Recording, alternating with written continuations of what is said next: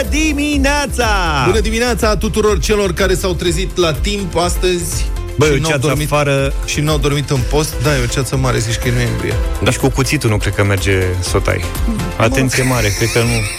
Poate vorbim mai încolo cu un climatolog. Până una alta am găsit știrea săptămânii. Hoții au spart vineri noapte. A descoperit uh, publicația Gându.info. Deci au spart sediul Brigăzii de combatere a crimei organizate din București. Tare.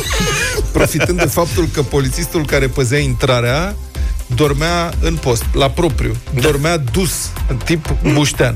Întâmplarea, cum ziceam, a fost descoperită de reporterii de la Gându. Hoții au plecat de la crimă organizată cu televizoare și aparatură.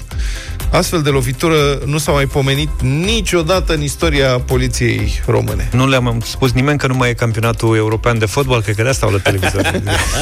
Deci vineri noapte, polițistul care păzea intrarea în noul sediu BCCO dormea profund. Avea antrenament omul. Era ca Stai lumea. că ai spus cuvântul cheie, nou se, deci hoții nu știau care e treaba pe acolo. Au crezut că e Zici? bar. Cine știe? Aparent, un grup de bărbați care trecea prin zonă a observat că paznicul doarme puștean. Mm. Poate că le-a atras atenția sfărăitul. Au niște vibrații în zonă. Și, deci vibra aerul, domne. și au văzut, au intrat în clădire. Deci au văzut că dorm și au zis, ia uite, ia hai înăuntru. Dacă ăsta doarme, s-au strecurat pe lângă el, pe lângă gheretă. și au urcat până la etajul unde funcționează BCCO, de unde au furat tot. Deci, practic, crima dezorganizată a fost mai organizată decât combaterea crimei organizate. Altceva ce pot să înțeleg. Mai zi o dată că pe mine mai prins de dimineață. crima dezorganizată. Păi erau dezorganizați. Ei treceau vineri noapte. Îți dai seama, oamenii ori se duceau la șpriț, ori se întorceau de la da. șpriț. Așa, deci crima dezorganizată. Asta era crima dezorganizată. Da. Adică nu cred că a fost o lovitură plănuită. A fost o chestie de oportunitate. A, sunt și spontani. Da. Super spontan. Așa. Deci, în mod dezorganizat, au trecut pe lângă crima organizată și s-au organizat ad hoc. Și când spui crima organizată, te referi la omul ăla care era organizat, dormea profund. Da, ăla era de la brigada de anticrimă organizată. Bravo. Asta e. Îmi place remarca asta. Cu toate că ușa se deschide numai pe bază de cartelă, au spart-o fără probleme, după care au intrat și au luat tot ce le-a încăput pe mână. Acum, eu am remarcat că ei spun că ușa se deschide numai pe bază de cartela, dar poate că nu era încuiată, adică nu încuiase. Altă explicație nu cred că e. Rațiunea zilei de Cătălin Striblea la Europa FM. Bună dimineața, Cătălin! Bună dimineața, domnilor! Bun găsit, oameni buni! Trebuie să discutăm despre acest eșec major al statului român care i-a dat voie unui criminal în serie să incendieze un copil de 17 ani. Eu o să vă dau câteva indicii despre vinovați. Rațiunea zilei de Cătălin Striblea la Europa FM. Înainte de a merge mai departe, vă rog să o ascultați pe Mariana, ascultătoarea noastră de la România în direct. Mesajul ei este important. S-a discutat o săptămână despre masca și trabucul premierului Orban. Nu asta importă. Aș vrea acum să discutați o lună despre fata asta, care nu va mai fi om în veacul vecilor.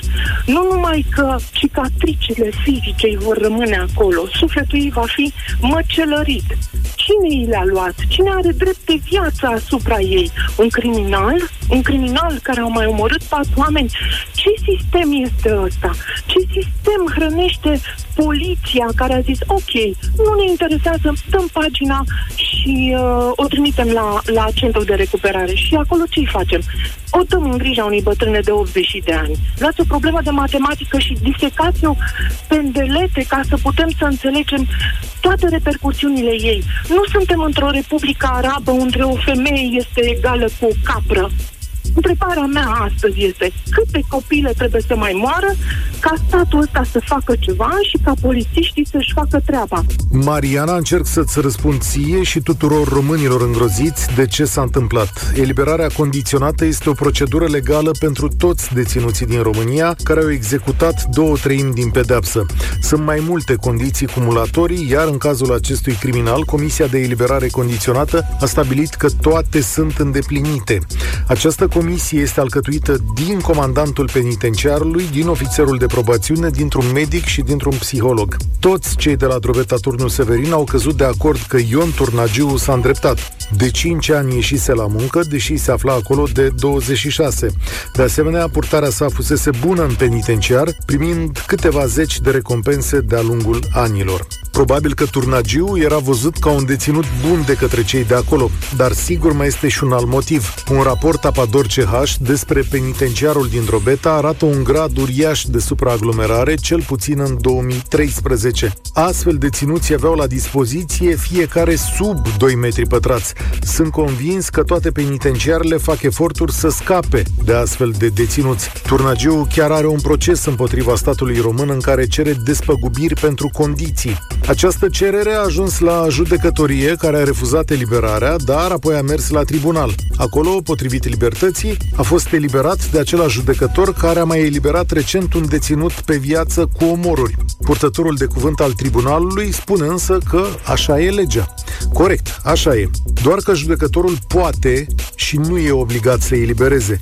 Nu e clar cum și-a format convingerea, la fel cum nu e clar în ce măsură elementele probațiunii au fost respectate. Nimeni din poliție nu a răspuns până acum de ce, după plângerea fetei, un recidivist periculos nu a fost anchetat mai mult de poliție.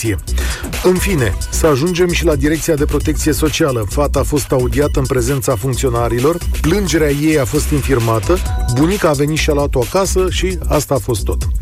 O ascultătoare în România în direct, angajată într-o astfel de direcție, mi-a spus că pe hârtie totul a fost minunat, dar că multe cazuri pe care le știe se rezolvă doar pe hârtie. Și apoi mi-am adus aminte de un alt infractor celebru care stă la închisoare pentru că două angajate de la protecția copilului lucrau la PSD și nu acolo unde ar fi trebuit să salveze copii. Și aș pune mâna în foc că toți funcționarii pe care i-am enumerat pe hârtie sunt de neatins. Dincolo de asta, o copilă a căzut pradă unui nemernic, deși toate hârtiile sunt în regulă. Cătălin Striblea, mulțumim pentru rațiunea zilei la 1 și un sfert. Te așteptăm cu România în direct.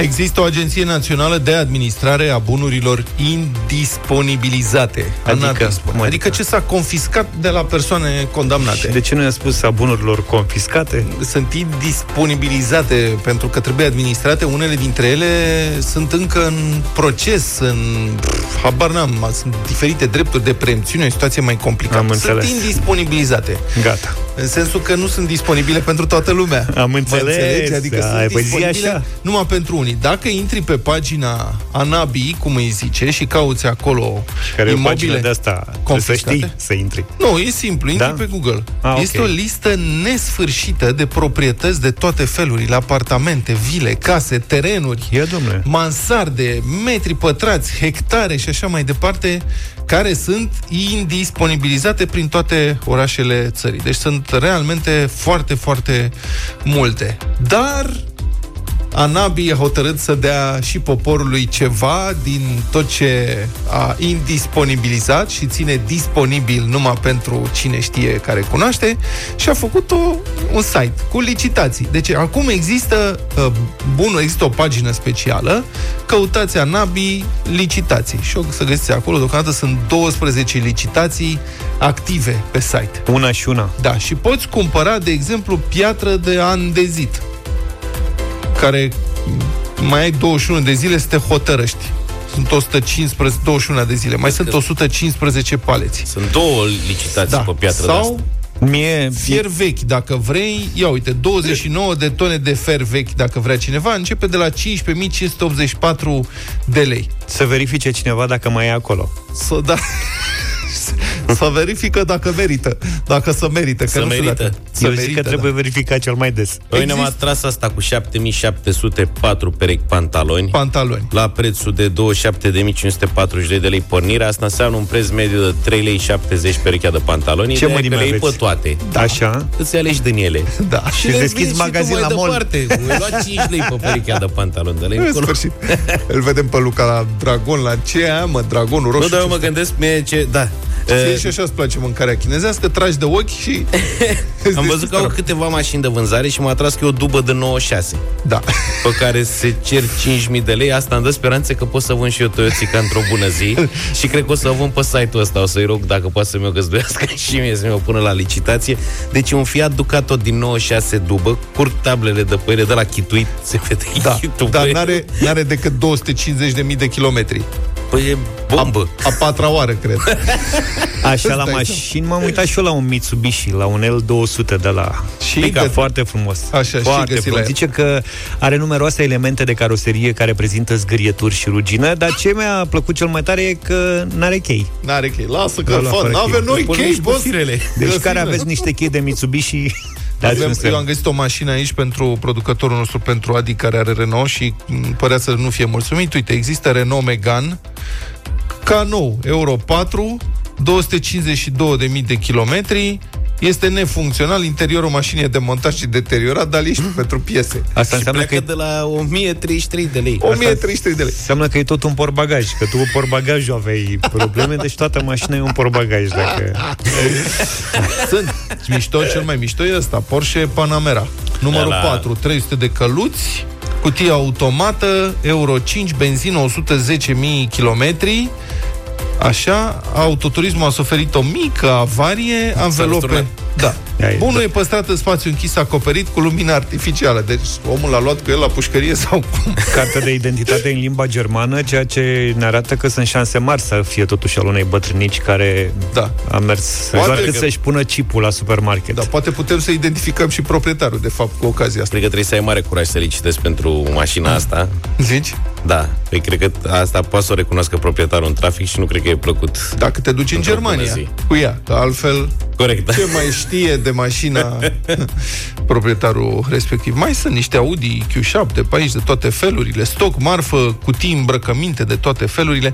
Asta, 12 anunțuri cu totul, mai mult uh, mai așteptăm, Așteptăm să mai bage marfă și vă mai anunțăm. E, mai verificăm, da. Așa. așteptăm Da, da, da. marfa de export. Aș vrea A să- băgat marfă la... And 7 și 53 de minute. Sunteți cu Europa FM și începe dimine- începeți dimineața cu zâmbet pe față. La Europa FM știm că diminețile senine asigură starea de bine. Bien Plus Antistres de la Fiterman Pharma și Europa FM vă invită la concurs. Intrați pe europafm.ro și împărtășiți-ne modalitățile la care apelați pentru a elimina stresul.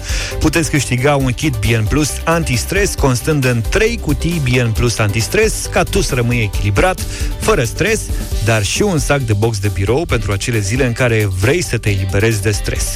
Pe europafm.ro am primit foarte multe mesaje de la voi. Iar câștigătorul de astăzi este Cosmin Olteanu din București, a cărui piesă favorită antistres este My Way a lui, a lui Sinatra Vlad. Foarte frumoasă piesă. Are dreptate. Jocul antistres este FIFA. Și are, are dreptate și de data. Mă, FIFA Nu asta știu e ce cu să dus zic. întors cu antistresul, adică depinde cu cine, ce adversar ai, că poate să te relaxeze foarte tare sau poate să te scoată din minți. Sărită, dar trișează, nene, în unele cazuri ceva de speriat. Să-ți vină să frângi maneta. Și zice că activitatea casnică antistres preferată este udatul florilor. Mi-mi place că oamenii sunt foarte inventivi la activitățile casnice antistres, până acum nu s-au repetat, adică n-am găsit de două ori aceeași activitate antistres. E o problemă comună cu multe soluții. Da. Mâncarea antistres e ceva ce știu și eu, salată de ton. Asta știu și eu să fac. Nu, Se ia o conservă de ton, se deschide, Hai. se pune salată. măcar niște clătite. E simplu. Iar filmul sau serialul antistres favorit este Big Bang Theory. Foarte bun. Felicitări, ai câștigat kitul Bien Plus Antistres de la Fiterman Pharma. Bien Plus Antistres este un produs antistres, 100% natural, ca tu să rămâi echilibrat, fără stres, nu produce somnolență, nu produce dependență și nu crește pofta de mâncare. Acesta este un supliment alimentar, citiți cu atenție prospectul. Bună dimineața! Nu știu despre voi, prieteni, dar să știți că noi urmărim în continuare cu foarte multă atenție și îngrijorare, aș zice, și preocupare ce se întâmplă cu epidemia de COVID-19, cel puțin uh, în România. Ați văzut că numărul de cazuri a început uh, să crească. Uh, Suntem mai degrabă într-o dispută politică acum. Uh, PSD și PNL și celelalte partide din Parlament se luptă pe uh, măsurile care ar trebui să fie prelungite sau nu, dar dar în acest timp epidemia își vede de viața ei, pentru că virusul nu prea e atent la uh, dispute politice, ci numai la eficacitatea măsurilor uh, luate pentru ruperea lanțului contagiunii. Um, l-am sunat pe expertul în sănătate, Vlad Mixici, în această dimineață. Bună dimineața, domnule Mixici! Bună dimineața! Care, bun, deci am observat că numărul de cazuri noi a început să crească, indiferent de fapt de numărul de teste, deci proporțional față de numărul de teste efectuate, numărul de cazuri este mai mare, chiar dacă în cifre absolute, de la o zi la alta sunt variații. Care sunt motivele din punctul dumneavoastră de vedere și care ar putea fi consecințele acestei reluări a creșterii? Uh, motivele sunt uh, din păcate, logice uh, și sunt uh, se manifestă uh, în, în alte țări din Europa. În primul rând, uh, din cauza uh, sau datorită măsurilor de relaxare, e firesc să vedem o creștere a numărului de cazuri. Acum, uh, când e cazul să ne îngrijorăm, uh, atunci când uh, ritmul acestei creșteri devine prea alert, Uh, pentru că dacă asta se întâmplă, revenim la uh, situația anterioară. Uh-huh. Uh, de ce... Care e factorul uh, obiectiv care măsoară ritmul ăsta prea alert? Adică după ce ar trebui să ne uităm? După factorul de reproducție, după diferența da, între da, caz, da, caz da. noi și vindecați, la ce să ne uităm? Da, la asta. Ce, cele două variabile uh, care sunt de altfel și cele mai, mai obiective și uh, care spun cel mai mult, pentru că fiecare indicator uh, poate să spună lucruri diferite, uh, este factorul de uh, reproducere și încărcarea secțiilor de terapie intensivă. Pentru că până la urmă Uh, am petrecut luna martie, aprilie și mai uh, în, în, uh, sub aceste restricții, uh, nu pentru a eradica coronavirusul, uh, asta nu se poate prin uh, uh, statul acasă sau prin măsuri de izolare uh, socială, ci în primul rând prin a evita supraîncărcarea sistemului medical. Și trebuie să nu uităm asta. Uh, pentru că orice supraîncărcare a sistemului medical ne-ar aduce și pe noi într-o situație dramatică cum a fost Italia, dacă vă amintiți. Da. Acum, Mai spuneți-mi odată este... că, deși am tot vorbit despre asta, poate am uitat, care este limita uh, în ATI, în România? Care este numărul de paturi? Între 1000, între 1000 și 1200 de paturi. Deci orice uh, apropiere de pragul de 1000 de internări la ATI uh, începe să devină nu îngrijorătoare, ci foarte, foarte îngrijorătoare. Uh, tocmai de aceea și pragurile acestea de alarmă diferă de la o țară europeană la alta, nu pentru că ar exista vreo conspirație sau așa, ci pentru că contextul diferă foarte mult. De pildă, în Germania, uh, statele, landurile uh, din Germania au căzut de acord să folosească și ele o uh, regulă așa numită a frânei uh, de, de urgență. Acolo dacă rata zilnică a infecțiilor depășește 50 de cazuri confirmate la 100 de mii de locuitori pentru șapte zile consecutiv, atunci măsurile de restricție vor fi reimpuse și vor începe din nou să fie strânse. Șurubul va trebui să fie strâns. Nu vrea nimeni asta, Uh, nu vrem nici noi, nici medici, nici uh, experți în sănătate publică și cu atât mai puțin politicienii care, uh, mai ales dacă sunt și în an electoral. Paranteză, uh, ca să explicăm uh, care este treaba cu limita de tratare din secțiile de terapie intensivă. Dacă această limită este atinsă, atunci noi cazuri grave nu mai pot primi asistența medicală cuvenită și, din păcate, cei care se îmbolnăvesc și au simptome grave au riscă uh, să-și piardă viața. Da, din păcate în Italia s-a ajuns în situații și, și în Italia și în Spania în care personalul medical a fost uh, nevoit să aleagă între pacienții pe care îi tratează uh, prioritar uh, între două tipuri de pacienți foarte gravi. Deci, practic, au ales între cui să dea o șansă la viață și cui nu, ceea ce este tragic. Bun, v-am auzit mai devreme vorbind despre uh, un agreement între diferite landuri din Germania. Întrebarea este dacă s-ar putea adopta măsuri de protecție antiepidemică și la noi diferite de la un județ la altul. Pentru că sunt județe în care sunt puține cazuri și sunt județe cum e Suceava sau locuri cum e București, de exemplu, unde avem multe cazuri. Sau în Brașov, de exemplu, unde uh, pare acum să fie o creștere semnificativă. Da, nu numai că s-ar putea, dar este recomandabil. Uh, poate în România nu pe județe, pentru că județele sunt entități uh, prea mici, dar la nivel de regiuni cu siguranță. Și asta se face uh, deja în, uh, în Franța, în Spania, uh, cum vă spuneam, inclusiv în Germania. Uh, există, de pildă, în uh, Italia și în Franța, se, autoritățile folosesc un sistem de, de semaforizare uh, prin care riscul este apreciat și publicat transparent în fiecare zi uh, pe site-urile instituțiilor de sănătate publică, risc roșu, galben și verde. Folosim uh, astfel de coduri de culori pentru vreme. Uh, suntem cu toții obișnuiți cu ele, sunt ușor de înțeles uh, și ar fi o idee foarte bună să fie folosite și în România și ele sunt folosite în, în alte țări europene. Asta e foarte important pentru că uh, ne e greu tuturor și realitatea obiectivă este că trebuie să găsim în acest moment acel punct dulce între sănătatea publică și sănătatea economică. Trebuie să ne ocupăm de sănătatea economică, dar nu în ciuda sănătății publice. Dacă vă amintiți, mai vorbeam în urmă cu, cu câteva luni uh, când uh, toată lumea era panicată, eram în plină sperietură în privința coronavirusului și spuneam că nu aceea e perioada cea mai complicată. Perioada cea mai complicată urmează să vină și iată, a venit uh, pentru că acum trebuie să atingem acest echilibru care e dificil de atins, Uh, și până la urmă sunt mulți actori uh, în, în spațiul public care trebuie să reziste ispite de a-și vedea strict propriul interes sau, nu știu, interese uh, de altă natură. Vladimir Zghici, expert în sănătate, mulțumesc foarte mult pentru inter- intervenția în deșteptare.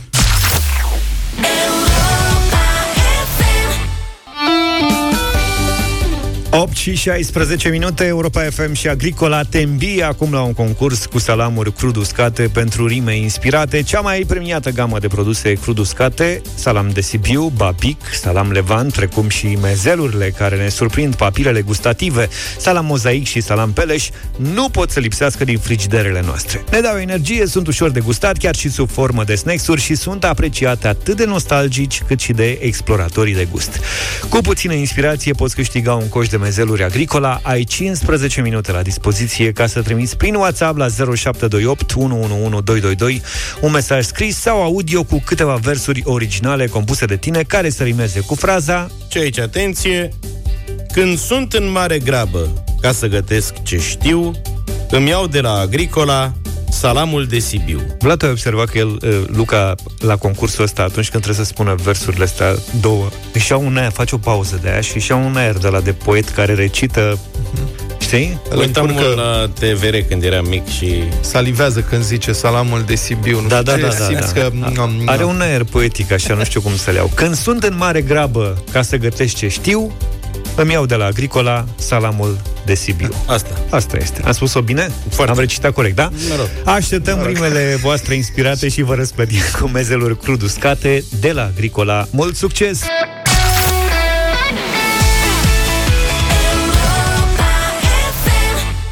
James Blunt și cam ultima piesă care a contat din cariera lui. Hai, domne, că poate cine știe și revine. Mai Și într-o dată în James armată Blunt. sau ce? Da, pe în armată era bugetar, alta e viața când ești bugetar. De exemplu, nu totul merge prost în, E foarte adevărat. în nu ai România. dreptate. Un raport al Consiliului Fiscal arată că salariile bugetarilor în țara România au crescut cu, atenție, tobe 16,2 miliarde de lei anul trecut. 16,2 miliarde de lei, creștere cu aproape 19% față de 2018. Nu e rău. Salariul mediu brut al bugetarilor a ajuns astfel la aproape 6500 de lei. Dar asta nu e perioada aia când duduie economia? Ba da, bine, da. duduie, dacă Duduie duduie și și după acum. politicieni, duduie din 90 încoace, în diferite sensuri. Deci salariul mediu brut în sistemul bugetar 6500 de lei, cu peste 36% mai mare față de cel din mediul privat. Deci foarte bine, felicitări, uite domne că se poate. Prin comparație cu alte țări din Uniunea Europeană, România are pentru al doilea an consecutiv cea mai ridicată pondere a cheltuielilor cu salariile în veniturile bugetare. 33%. Adică din veniturile bugetare, 33,8% se duc pe salarii, pe, uh, pe salariile bugetarilor. Uh, proporția asta este mai mare decât ce se întâmpla în nivelurile dinaintea celelalte crize mari, 2007-2008. Știți că atunci când a venit criza aia, cu 10-11 ani, eram prinși cu pantaloni în vine pentru că aveam un dezechilibru teribil între în finanțele publice. Și acum ne-a prins bine. Ne-a prins cu pantaloni în vine din nou bine. Deci suntem foarte bine pregătiți. Cea mai mare creștere de venituri în sistemul bugetar s-a înregistrat anul trecut în sectorul public de învățământ, unde salariul mediu net a ajuns la sfârșitul lui 2019 la 5823 de lei cu 18,8% mai mare decât în aceeași perioadă anului precedent. Da, și rezultatele se măsură. Uite Asta- la, uite-te la BAC, la Da. ce rezultate sunt. Zice, da, corect. Uh, informația este din Libertatea, precizarea este salariul mediu net 5800 de lei. Acum, eu c- cred că aici s-ar putea să fie brut, da, mă rog, asta zic gasetarii de la Libertatea. În sectorul public, cel mai puțin au crescut în 2019 salariile din uh, domeniul sanitar. Dar acolo au crescut în anii precedenți, uh, știm foarte bine. Asta e, la sfârșitul anului trecut, România avea aproximativ 1,24 milioane de angajați în sectorul guvernamental. Asta e bine să ai la o țară atât de mare ca a noastră, atât de prosperă, e bine să ai și un sector guvernamental foarte mare. Și când te angajezi la stat? E la pensie. Dopi.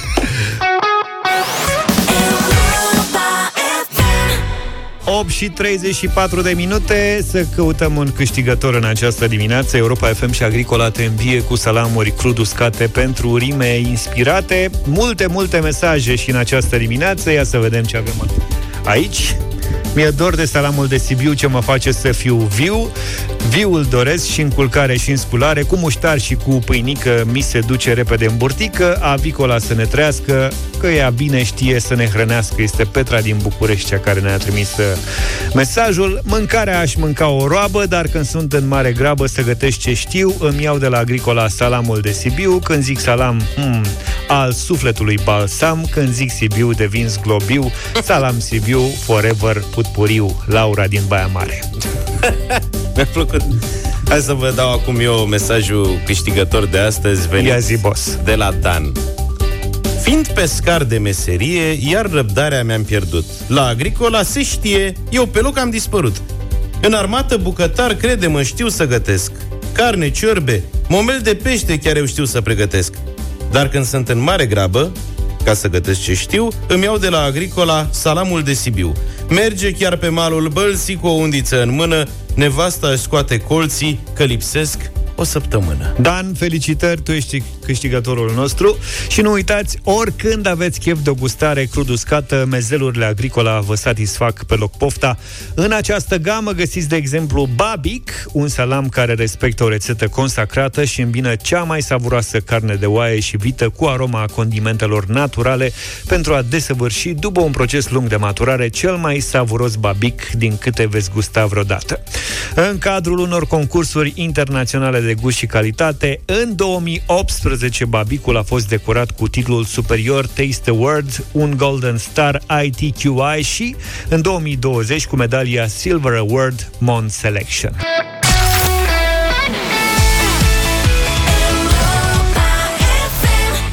Uite o piesă care a trecut de Radio Voting cu 10 voturi pentru și a intrat în playlist. Apropo de asta, avem Radio Voting peste vreo 30 de minute în deșteptarea la Europa FM 8 și 44 de minute. Mai e M-a spus ceață că m-am afară? plimbat. Ah. Afară nu știu dacă e, mai e. Cred că nu mai e ceață, cred că a trecut.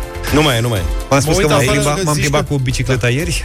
Ce Am luat tare. orașul la pas că mi-a făcut cadou uh, căscuța cu pricina. Da. Nu știu să vă spun dacă e bună sau nu, că n-am încercat-o încă, dacă înțelegeți ce vreau să Asta e spun. Important e să nu verifici niciodată. Dar de umbrelă nu e bună. Băi, mergeam, totul era bine și frumos. Când a început o ploaie, am zis că nu e adevărat. Nu știu de unde a venit și unde a plecat. Da, am plouat ieri Dar am torențial. experimentat și treaba asta în În București. partea asta de uh, țara a plouat torențial ieri, astăzi, în dimineața asta, evident, uh, ceață, o ceață ca de noiembrie, așa, doar că la temperaturi înalte, parcă am fost la tropice, dar vedeți că de la secetă, adică acum cât, o lună, două ne plângeam de secetă, acum am trecut la coduri roșii și portocalii de ploi, care sunt valabile zile în șir. și sunt uh, oscilații ale temperaturilor, deci temperaturile au oscilat între extreme. A fost ori neașteptat de frig pentru vremea respectivă, ori năucitor de cald. Um, am sunat-o pe doamna Roxana Bojariu, directoarea Departamentului de Climatologie din ANM. Bună dimineața, doamnă! Bună dimineața! Doamnă, vrem să înțelegem și noi schimbările astea abrupte de vreme. Ce să pricepem noi din asta? Așa o să fie viața noastră de acum sau e doar un accident și scăpăm? Da, și noi uh, luptăm cu aceste fenomene să avem o înțelegere cât mai bună a lor. Uh, să știți că luna iunie și luna mai sunt cunoscute climatic vorbind ca fiind uh, luni cu precipitații mai abundente decât celelalte din an, dar Uh, ce s-a întâmplat acum uh, e într-adevăr uh, ieșit din scara obișnuitului prin intensitatea acestor fenomene care altfel sunt normale pentru perioada caldă și pentru aceste luni. Vorbesc de furtunile da. acestea cu precipitațiile abundente. Precipitațiile abundente, din ce în ce mai abundente din ultimii ani, pot fi uh, puse în legătură cu schimbarea climei la nivel global, pentru că uh, intensitatea precipitațiilor crește nu doar în România, ci uh, în multe zone continentale și avem cifre care ne arată acest lucru. Intensitatea precipitațiilor crește mai ales pe intervale scurte de timp, adică cantități din ce în ce mai mari de precipitații cad în intervale scurte de timp, localizat și evident că asta sporește uh, riscul pentru inundațiile rapide, cele care sunt și foarte greu de prognozat. Da. Uh, și cu cât avem, de... cu cât sunt defrișări uh, mai intense, cum se întâmplă în România, cu atât uh, riscul e ca solul să fie spălat și asta exact. să agraveze problemele. Spuneți-mi, știți cumva dacă zilele acestea, când au fost uh, codurile astea roșii sau portocalii, s-au depășit cumva niște recorduri în privința precipitațiilor pe metru pătrat sau cât de cât încă suntem sub recorduri? Uh, noi, uh, la sfârșitul lunii, uh, în Departamentul de Climatologie, facem o trecere în revistă pentru că aceste date odată intrate în flux, trebuie să fie și validate. Am înțeles. Deci nu vă pot răspunde imediat, dar vă pot spune că în lunile ce au trecut, recorduri fie de temperatura zilei, fie Uh, de, de cantități de precipitații lunare sau cantități de precipitații căzute în 24 de ore au fost înregistrate la diferite stații și ne așteptăm, evident, ca și la sfârșitul acestei luni să uh, reîmprospătăm uh, arhiva noastră cu recorduri. Păi vă mai sunăm spre sfârșitul lunii, dar spuneți-mi până atunci, vrem să știm ce fel de vară o să avem noi din punct de vedere climatologic, meteorologic prin România?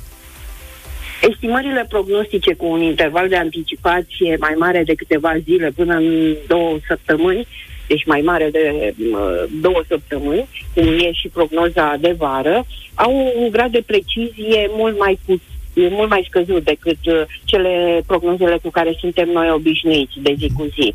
Uh, se pot da însă unele informații și informațiile vin de la uh, Uh, modelele rulate la Centrul European pentru prognoză pe medie durată, uh, aceste rezultate de model cu plat ocean-atmosferă ne sugerează că în zona țării noastre uh, avem probabilitate ridicată să Uh, ca vara să fie mai călduroasă decât uh, intervalul de referință, intervalul de referință fiind pentru modelele de la Centrul European 1993-2016.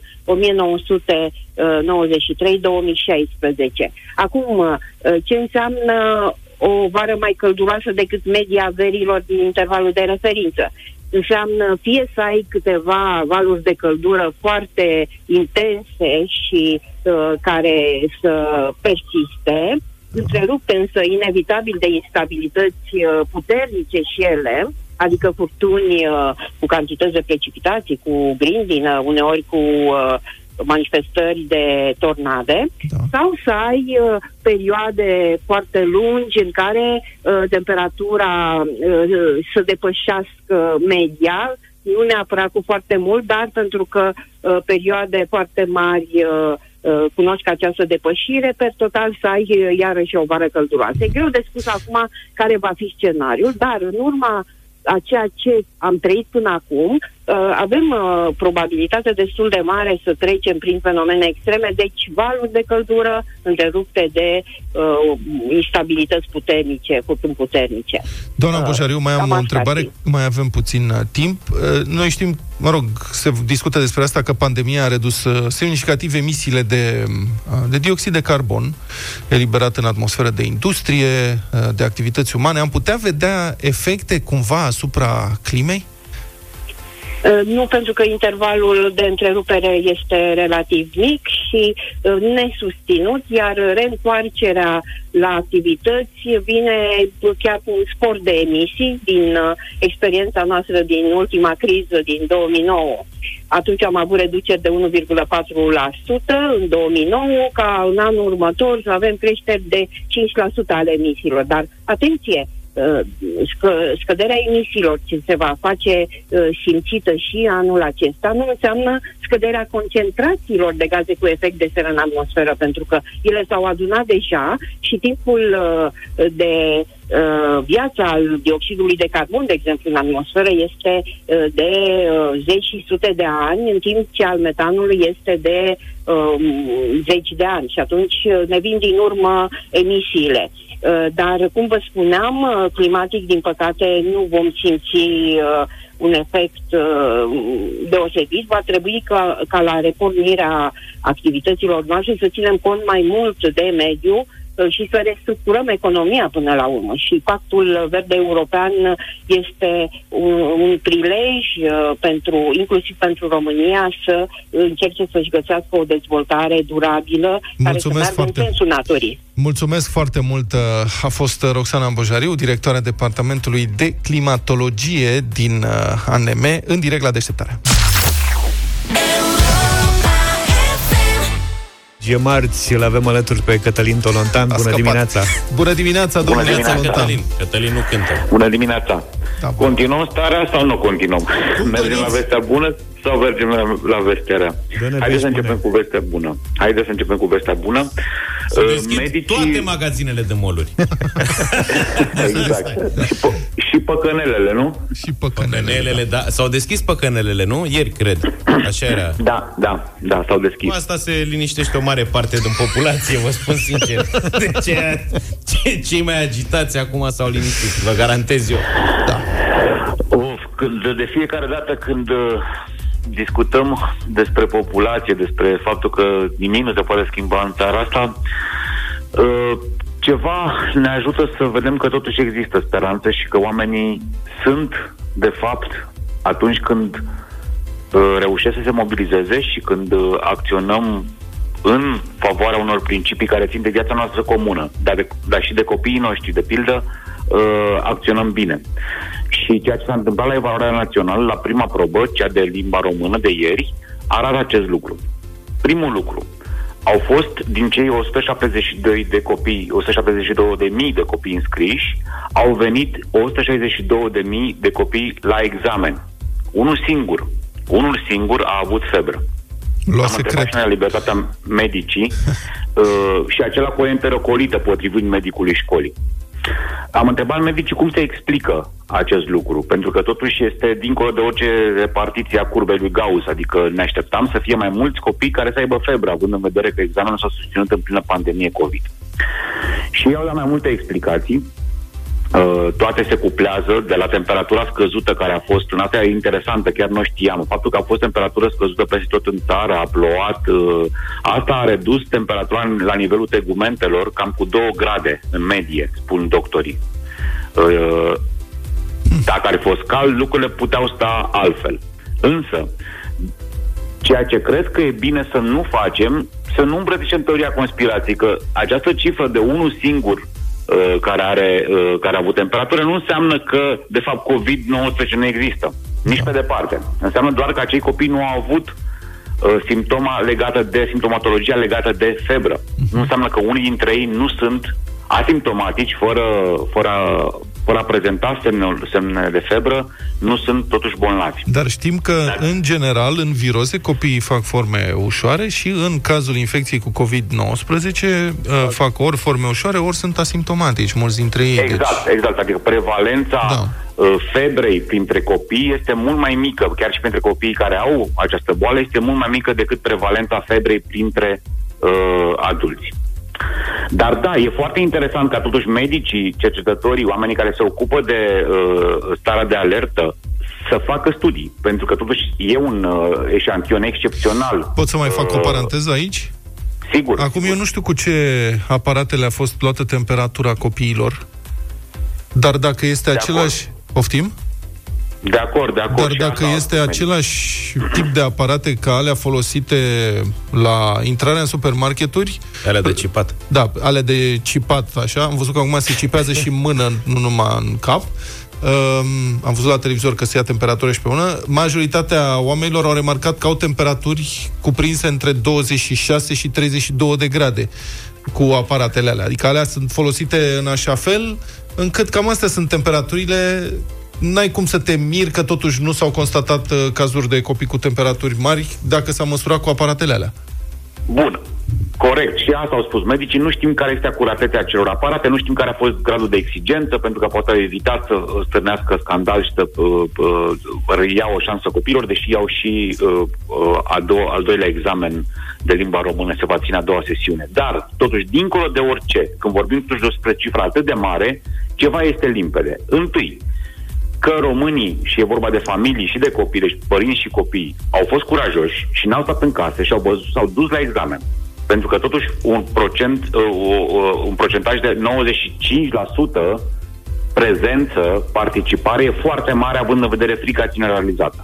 E foarte mare și e important că a fost atât de mare prezența. Da. Și doi, oricum am spune că nu s-a măsurat, că s-a măsurat cu aparate proaste, că și așa mai departe. Totuși, există uh, mii de copii care n-au, versus anul trecut, care n-au participat pentru că părinții au avut uh, responsabilitatea de a-i ține acasă. Pentru că aveau febră, uh, prezentau simptome și au rămas acasă.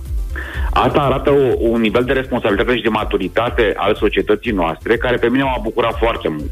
Și sunt realmente mândru că românii s-au comportat atât de responsabili și de curajoși. Încă o dată, oricum am analizat, când vorbim despre un singur caz din 162.000 de copii uh, uh, prezenți, Asta arată ceva în privința responsabilității celor care și-au oprit copiii acasă dacă au văzut că au simptome sau au avut curajul să se lase copiii să meargă la, la, la examen. Am înțeles. Asta vestea bună. Ah. În același timp, societatea românească, această societate matură și responsabilă, cere totuși oamenilor care sunt la rândule responsabili profesional, de pildă să facă dreptate în țara asta, să se comporte ei înșiși altfel. Și mergem la cazul fetei incendiate, care era tot un copil, era minoră, avea 16 ani. Colega mea, Adriana Oprea, a descoperit și oamenii care intră pe libertate.ro acum, care pot intra, văd, văd exact ceea ce, ceea ce spun acum, a descoperit că judecătoarea de la tribunalul uh, din Mehedinți, se numește Mihaela Popescu, care a eliber, l-a eliberat pe Ion Turnagiu, cel care a dat foc fetei, a eliberat acum o lună, pe 20 mai, încă un criminal în serie. Un om care a fost condamnat la 99 de ani de închisoare pentru patru crime, ca și Turnagiu, care tot patru crime avea și el la activ, și a fost eliberat după 24 de ani de către un complet care a fost condus de aceeași judecătoare Mihaela Popescu, care l-a eliberat și pe Turnagiu. Vorba, e cu, vorba cuiva, criminal în serie și eliberatori în serie. Da. Am E înțeles. șocant că totuși un, un judecător ia asemenea, asemenea decizii și e clar că nu e, aici nu e o întâmplare, da? adică suntem în fața a două cazuri de doi oameni care au omorât câte patru oameni fiecare, au văzut de pedepse mult mai mari, în cazul ăsta a făcut de, cât de patru ori mai puțin, nu? Să, da, exact, Da. da. Da, decât trebuia să facă. Iar unul dintre ei, din păcate, sigur, nu putem imputa judecătoare la modul propriu, proporțional, nu e omenește, nu e legal o moarte a cuiva, dar din punct de vedere profesional există o responsabilitate pentru genul ăsta de, de liberări. Mulțumesc foarte mult, Cătălin Tolontan, în direct la deșteptare. Cristian Eberhard a adus uh, muzica de tradițională în cluburile, uite, din București, de exemplu, sau cel puțin din București. Peste București am ascultat la Radio Voting în această dimineață 0372069599. Haideți să vedem care sunt voturile voastre. Bună dimineața! Bună dimineața! Bună dimineața! Vă rog! Da, să fie astăzi. Bun, am luat Alina un vot. din Cluj. Bine, Alina! Îți mulțumim tare mult. Hai să vedem următorul uh, vot. Bună dimineața! Bună dimineața, domnilor! Vă rog! Neața. Salut! Din, din Bacău, Mihai vă ascultă pe 104,2 FM. Uh, acest cover, după părerea mea, s-a născut din dorința de a mulțumi mai multe tipologii de public, și etno, și de club, și retro, dar din păcate este o variantă nereușită. După părerea mea, uh, ritmicitatea uh, versurilor este în contratimp cu ritmicitatea melodiei. Ok. Am înțeles. Deci are- are un vot negativ de la tine. Nu. Nu. Nu. Am înțeles. Am Bine. înțeles. Mersi. Bun, am reținut. Până acum e 1-1, nu? Da. Bine, Johnny din Galație cu noi. Bună dimineața! Salut! Bună dimineața, băieți! Salut, salut! De la Galați 103,4, un mare da. Mulțumim un mare foarte da de mult. la Johnny. George, bună dimineața! Salut, George! Salut! Salut, salut băieți! Din partea mea, un mare da! Un Ok. mare da și de la Johnny. Delia, bună dimineața! Bună, Delia! Bună dimineața! Așa. Eu consider că melodia sună bine rău, motiv pentru care e acord un mare da. Mulțumim Bine rău foarte să mult. fie. Patru voturi de da până acum, unul împotrivă. Suntem la Răz- cinci. Răzvan, bună dimineața! Salut, Răzvan! Bună dimineața! Uh, e prima și ultima oară când aș vrea să aud piesa asta. Cred că un... Am înțeles, nu, că ne-am prins. Deci, deci votul este, da, înțeleg că... Da. Mersi frumos, am notat un vot nu. Bine, Să Răzvan. trăiești. Mariana, bună dimineața! Bună dimineața! Să rămână. Și de la mine tot nu. Tot nu. nu. Trei voturi nu. Vezi cum se cuplează daurile cu nuurile, adică Oh, nu... oh. Niciodată nu se intercalează. Mihaela, bună dimineața! Bună.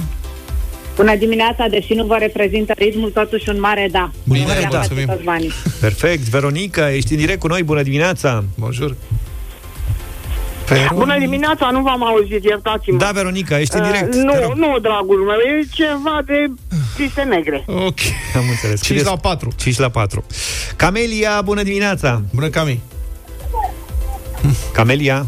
Bună! Alo? Da, Bună. Camelia. Bună dimineața! Răspunsul este nu, nu, nu, nu. Ok. Deci asta înseamnă că votul lui Marian e decisiv? Da. Marian, bună dimineața! Zine tu de piesa asta, de peste București. Salutare, domnilor! Să trăiești. Mie îmi place, mie îmi place piesa, îmi place și de roli, așa că votez da. Da, Bine. 6-5 peste București a trecut de testul nostru. Bravo, bravo. La limită, dar a trecut.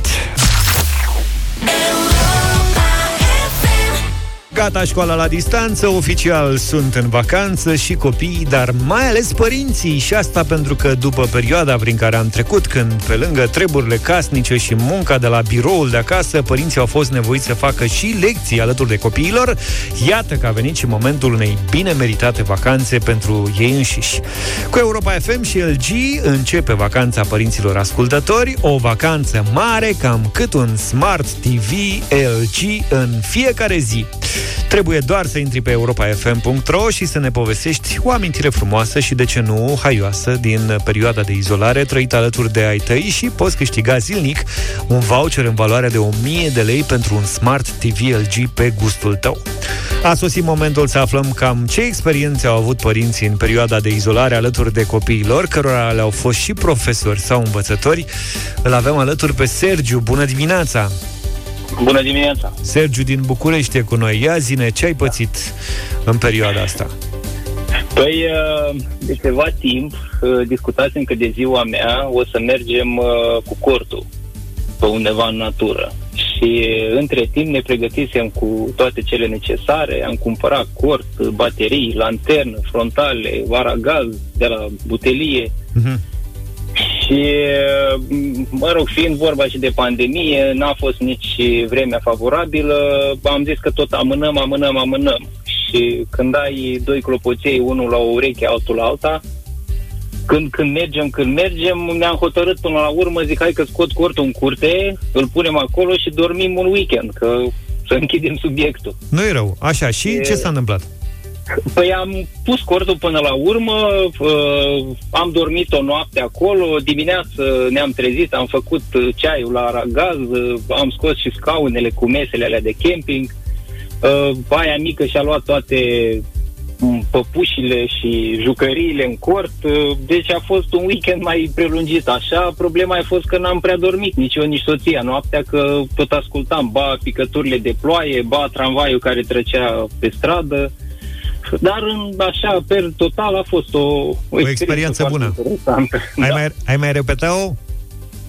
Uh, sincer, da. Deci trebuie să o repetăm că trebuie să ne obișnuim cu cortul, că până la urmă e frumos să mergi în natură și să, să simți pulsul direct.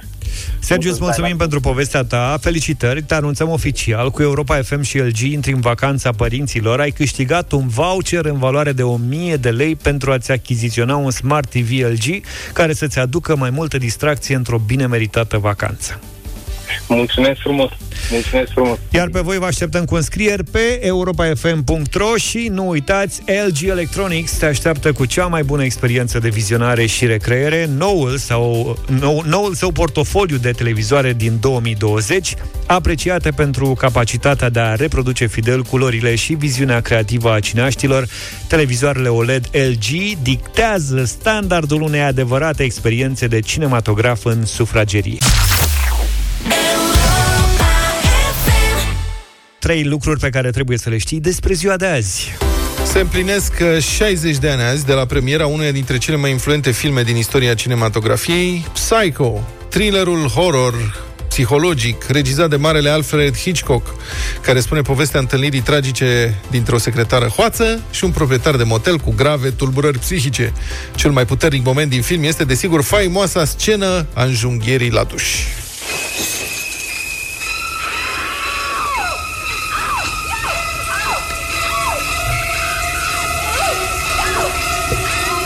Are 3 minute, nu o dăm pe toată, îmi pare rău, că, îmi pare rău că am dat spoilere pentru cei care n-au văzut filmul. Aia, asta După e 60 bună. de ani, scena a fost îndelung studiată și evaluată. Sunt foarte multe detalii anecdotice care o înconjoară și tehnice. Regizorul a folosit 50 de tăieturi la montaj, de 50 de cadre pentru cele 3 minute ale scenei. Marea majoritate a cadrelor sunt foarte strânse, prin planuri sau planuri detaliu, o tehnică prin care Hitchcock a crescut tensiunea momentului și, după cum a explicat chiar el, a transferat pericolul de pe ecran în mintea privitorului. Interesant că inițial Hitchcock n-a dorit să pună muzică pe secvența respectivă, adică viorile astea care sunt acum super cunoscute, dar compozitorul a insistat atât de mult încât uh, Hitchcock a acceptat până la urmă, a fost chiar el atât de încântat de rezultat încât i-a dublat după aceea salariul compozitorului. A zis că e mult mai bine. De ce vine Tare compozitorului că a ieșit bine? Da. Șeful, am niște viori, știi cum merg acolo? Bă, nu vreau cum. Le Pleacă, rog bă, eu, de dar aici. încearcă doar. Boss, te rog frumos. În fine, încă un detaliu anecdotic. Dâra de sânge din cadă este de fapt sirop de ciocolată, Nu cred. iar sunetul cuțitului care pătrunde carne a fost creat prin înjunghierea unui pepene galben. Eu toată viața am fost convins că e ketchup. și de fapt era sos de ciocolată, na. Sirop.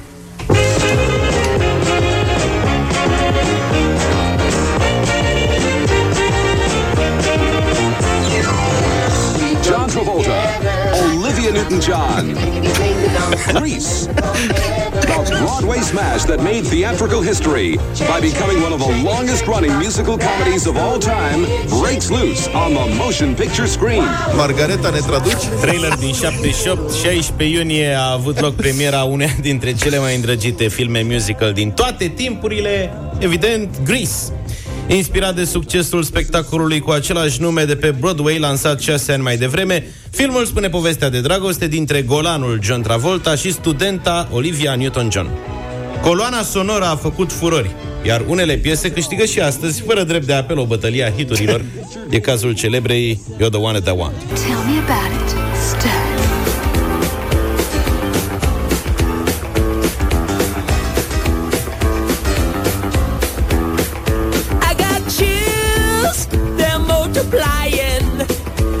John Travolta se remarcase cu un an mai devreme în Saturday Night Fever, La acea vreme avea 24 de ani și era dansator și cântăreț, debutant în cariera de actor la Hollywood. La fel și australianca Olivia Newton-John, cântăreață și compozitoare cu peste 100 de milioane de discuri vândute în carieră. Ea mai avusese până la gris doar două apariții în filme. Piesa Summer Nights, interpretată de cei doi, a devenit de asemenea un hit. Summer loving had me a blast. Summer loving happened so fast. În 82 s-a făcut Gris 2 cu Max Caulfield și Michelle Pfeiffer. A fost un eșec, probabil pentru că nu știau să cânte la fel de bine. Se aude că acum HBO Max lucrează la un serial bazat pe filmul Gris. Doamne ferește. 16 iunie 1971 s-a născut Tupac Amaru Shakur, considerat de mulți cel mai important rapper din toate timpurile.